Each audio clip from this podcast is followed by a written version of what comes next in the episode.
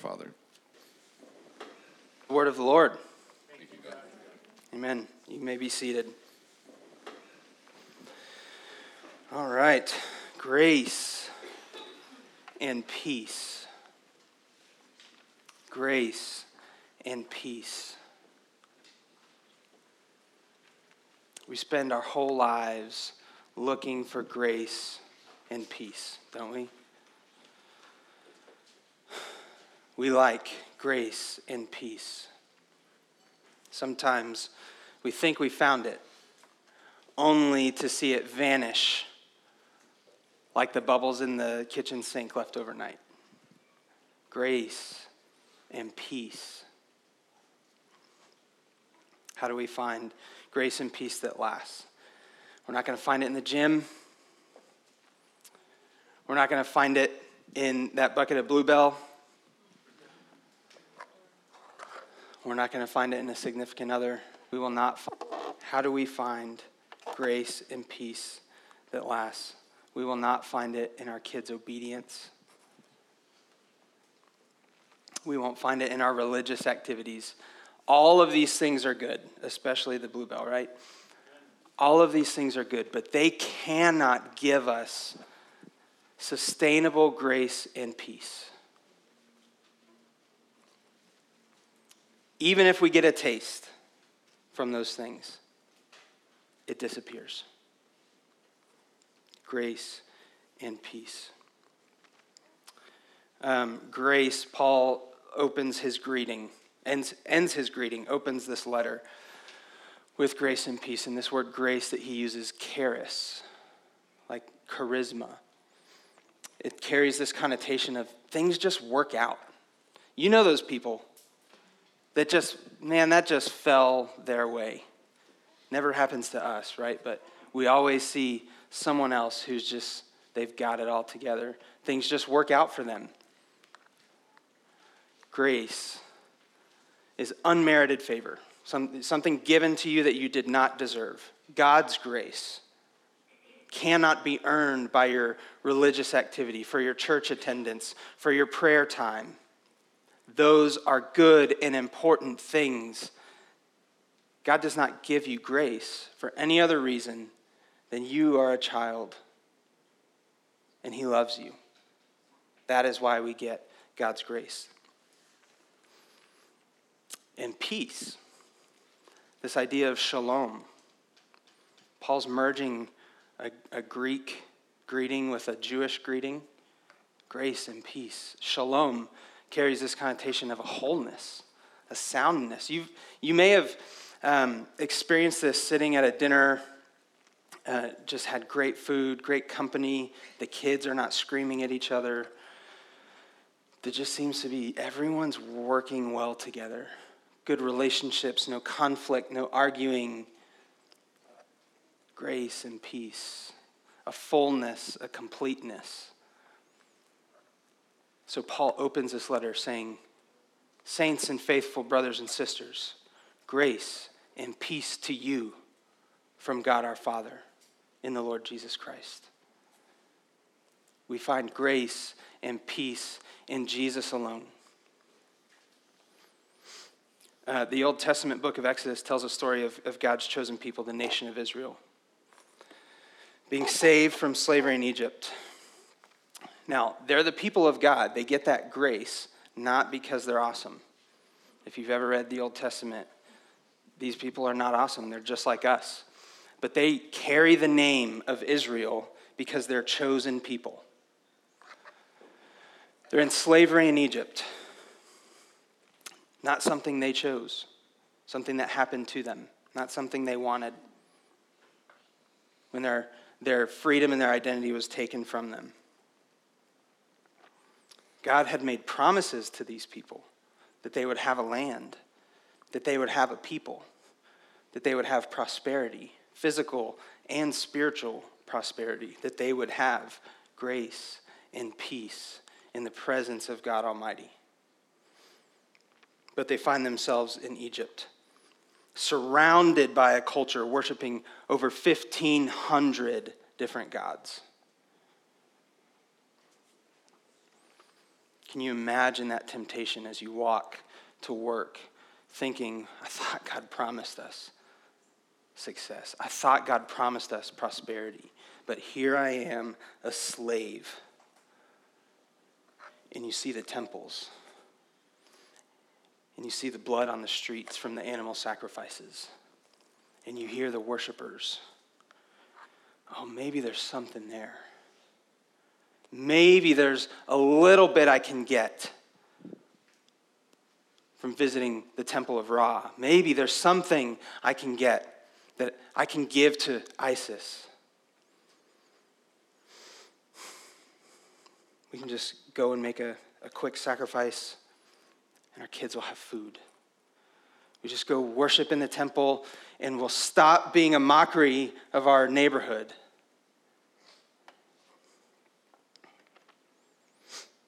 The church in Colossae was tempted in a very similar way. They're finding themselves Christians, a heaven, part of a heavenly kingdom, citizens of a heavenly kingdom, traveling through earth, right? In Colossae, surrounded by not just Roman gods, but also Jewish influence. And so they receive this gospel of Jesus and worship Him. But life as a Christian in first century Rome was not easy. I thought God promised me prosperity. I thought God promised me success. I thought God promised me grace and peace. And you see the animal blood on the streets, and you see the temples with the worshipers. Maybe there's something there you see where I'm going? Do you see the temptation that remains throughout all of human history to look to the world around us to say, maybe there's something there? Maybe there's something to my financial success that's going to keep me comfortable and safe and secure. Maybe there's something to these hits that I'm getting on social media that's going to keep me safe, that's going to make me likable, that says something about who I am. Uh, the, the British New Testament theologian N.T. Wright shares in his book about first century Christians. The gods of Colossae were those associated with human needs of food, health, pleasure, and nature. Colossae was well supplied with gods that promised to satisfy such needs. The Christian church of the Colossians being pulled and pushed, tempted, and often swindled into finding grace and peace in Jesus plus everything else. I can find salvation in Jesus, but I can find success somewhere else. I can find salvation and freedom from sin in Jesus, but I can fit in this other way. My unity with my people is found in something else. And this sounds a lot like the world that we live in, doesn't it? There, there's probably a lot less animal blood on the streets, but the temptations are the same. Our temples are a little bit different, aren't they? It's easy, for example, it's easy for, for Brian and I to forget that this is not about us. Because we're the guys that God called to stand on stage. We get to talk to people. We get to make choices and set the budget. Um, I'm easily tempted to turn something like Redeemer's launch day into Ryan's launch day. to make this whole thing not about God's glory, but about my glory. And so we're not overcompensating when we both get up here and say, hey, let's thank God. We're, this is a, a, a real time living expression of the Holy Spirit convicting in us idolatry, convicting in us a need for something that we're looking to your glory and the glory of our social media accounts and everything that the world has to offer churches nowadays. And we're turning, it's easy for us to turn those back on ourselves. There's a lot of good that God has done for us to get here. There's a lot of good that He's going to do. And it's easy for me to find approval in what God is doing in His church. This is not mine. This is not Brian's. And so, regardless of what happens at Redeemer, I can rest. I can celebrate the fact that I'm adopted and I'm approved of by my Father in heaven. And I don't need glory. I don't need approval. And so let me just ask you a couple of questions. Is Jesus your only hope for grace and peace? Or does Jesus have a seat next to your financial security? Is Jesus your only hope for right relationship with God, for your adoption and approval by your Heavenly Father? Or does your religious activity, your obedience, have a say in who you are? Does the acceptance we get in Christ have a similar or even lower value to how we compare ourselves to being accepted by our peers. And Paul writes to the Colossians, and it's the Holy Spirit writing to us. He knows our context that only Jesus can give us grace and peace. Nothing else can be added. It's not it's not just that like Jesus is the best choice. It's that he's the only one. He disarmed all the other powers that even have a say or an influence in our identity. It's not that Jesus is the best choice of God to worship. Jesus is the only God to worship. It's the only way we have salvation. It's the only way we're made right before our God in heaven. It's the only way we get grace and peace in its fullness and deepest and richest and most complete sense that will never run out. Only Jesus. Israel, let's go back to Exodus, stuck in a cycle of slavery in Egypt, a few hundred years. The surrounding temptations to say yes to God, the God of their fathers, and the God of Pharaoh. To Ra, yes to Osiris, yes to Isis, this prolonged slavery cycle of temptation. And we see this moment of change when Israel cries out to God for help, and God calls a slow and unimpressive man to lead the nation out of slavery. He calls Moses, reveals, God reveals himself to Moses as Yahweh, right? I am who I am. And Yahweh saves his people. The one and only God. El Elyon, God Most High the God that makes all the other little g gods not even look like Junior League. He crushes them and disarms them through the 10 plagues. And we see in the book of Exodus um, that, that God disarms all the major gods of Egypt, sending a signal that he's disarming all of the gods of Egypt through the 10 plagues. He blots out the sun, sends swarms of gnats and locusts, boils to grow on people's faces. Turn the Nile to blood. Each plague is a direct statement to God, to Egypt, that Yahweh is God above these other gods, God Most High. that these other gods don't have the power to save, they don't have power over creation, they don't have the power even to love. And Yahweh saves his people through the 10 plagues, through the disarming of these other gods. And then Yahweh sends a part of himself, Jesus. Jesus, the complete gift of God's grace and peace to us. We don't need anything else.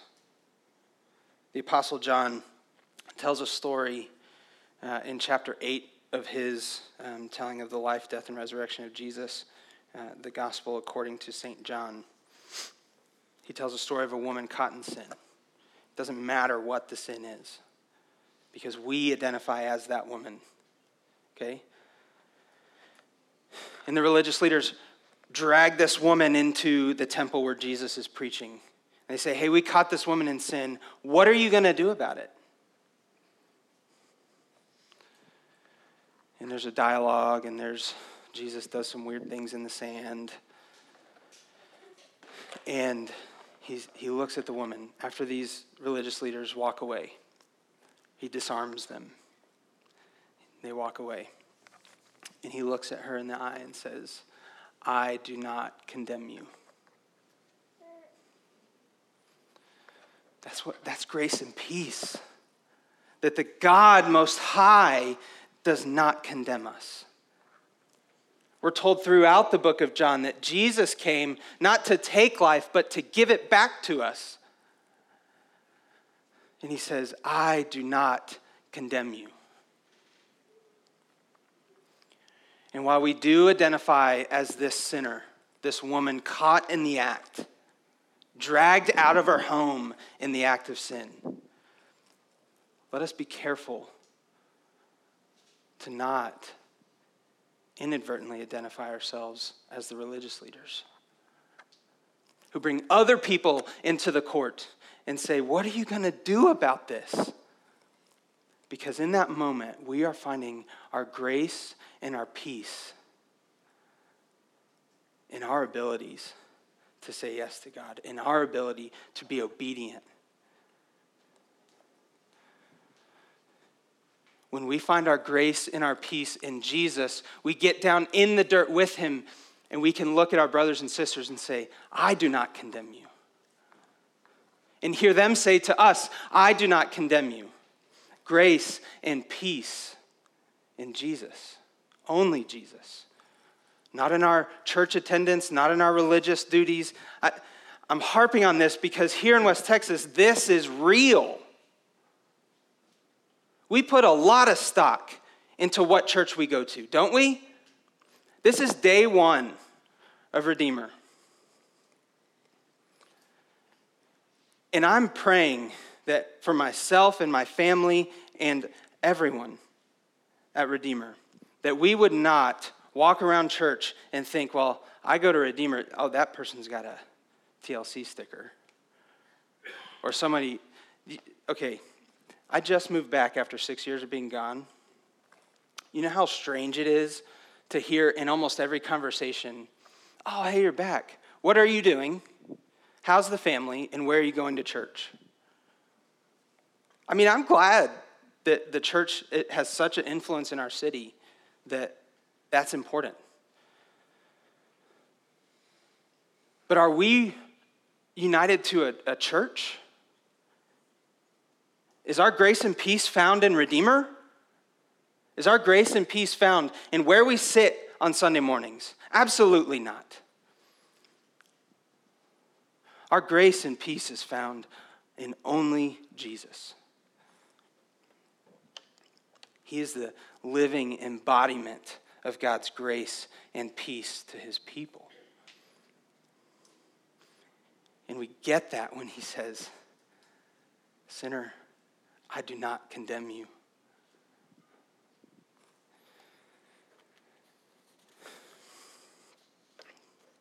The tenth and final plague is Yahweh's plan to free his people from slavery back in Egypt, It's the night of Passover. God had told Moses and he had told the people of Israel that he would, um, he, he set out the instructions for this dinner, this Passover dinner, and that they were to take a lamb, the most spotless, clean, perfect lamb that they could find, and to kill it and eat it, and to take its blood and display it on the doorframe. Okay, a lot of us are familiar with this story. They took unleavened bread. They drank bitter, uh, they had bitter herbs and um, ate this meal as a family. And God instructs Israel to celebrate this meal and turn it into a feast, a holiday to remember that Yahweh saves. Because the very next morning of the Passover, God would let them walk free the chains of slavery completely disarmed. Passover celebrates and remembers that Yahweh saves. And many, many years later, Jesus, the Son of Yahweh, would come. Jesus, Yahweh Himself, right? he would come. And during the festival of the Passover, this week long celebration. The night he was arrested, Jesus took the unleavened bread and he called it his body that would be broken. That he identified himself with this lamb, this new Passover lamb to be sacrificed. And he instructed his followers to eat it. And then he took the wine representing the blood of the covenant that Yahweh saves the blood of this Passover lamb that's displayed on the doorposts. Jesus took the wine and he called it his blood that would be poured out. And he instructed his followers to drink it so that the blood of the new lamb would be displayed on their hearts. That Jesus and his salvation would be in you. Um, one more layer of parallel between these two stories. The name Jesus is what we get in English after translation. Does anybody know the, the Hebrew word Jesus? What, what's his name in Hebrew? Anybody? Yeshua. You know what that means? Yahweh saves. The gods of our culture completely disarmed. Not just disarmed, but put to death so that we can walk free in life in only Jesus. Turning back to these other things, these elemental spirits, like Paul calls them, these temptations to just look for comfort and grace and peace and entertainment in a relationship us turning to those things instead of Christ is foolishness. Paul will say that it's empty, deceitful philosophy. To find anything to add to Jesus, to put in the seat next to him. Yahweh saves. Just like God freeing Israel from slavery to Egypt and it's God. God sends us his holy, perfect, spotless Son. Fully God, fully man, so that he would be our sacrifice, so that he, through him, we would be slave, we would be saved from slavery to sin and death. This is why there's nothing that compares. Because all these other elemental spirits, all these other gods, little g gods, they can't love unconditionally. They can't give grace and peace that lasts forever. Only Jesus. And so this morning, during our last song and over the course of this sermon series, would you consider where are you finding grace and peace? what might you be elevating either to the same status as Jesus or maybe even higher? What brings you grace and peace? If you trust Jesus to save you from sin and death, you've got the Holy Spirit. If, you, if your faith is in Christ, He gives you His Holy Spirit. And you can ask Him. Because that's, I ask you to do that. It doesn't take five seconds, it takes a lifetime. Continue to ask yourself, what am I finding grace and peace in? Start this morning. Don't stop this morning. This is the walk of a follower of Jesus.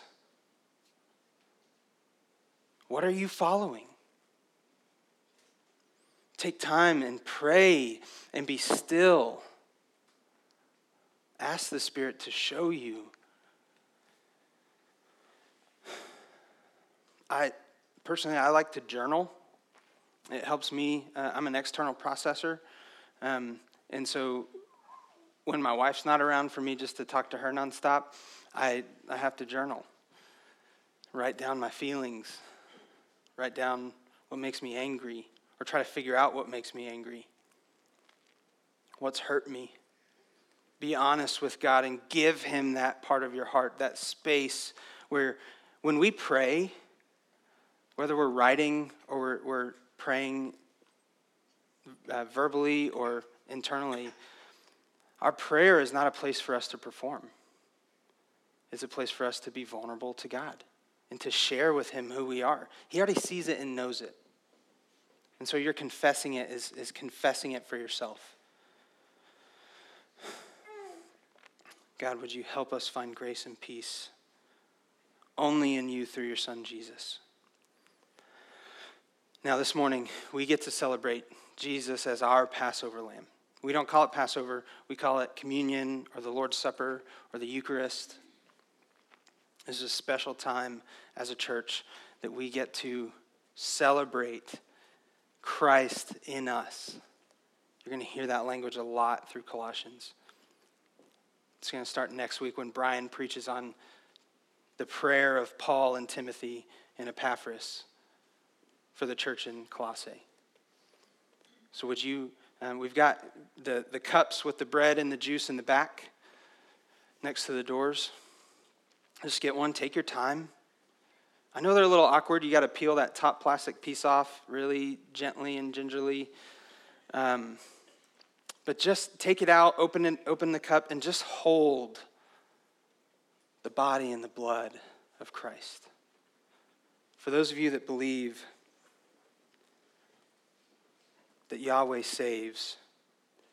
Take the bread, take the juice, the body and the blood of Jesus broken and poured out for you. And remember that Yahweh saves. Only Jesus. If you haven't put your faith in Jesus for your salvation, I hope that you'd reconsider. You have time this morning.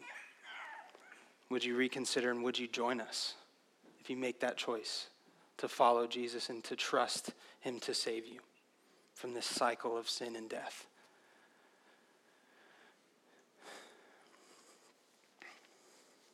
Let's pray.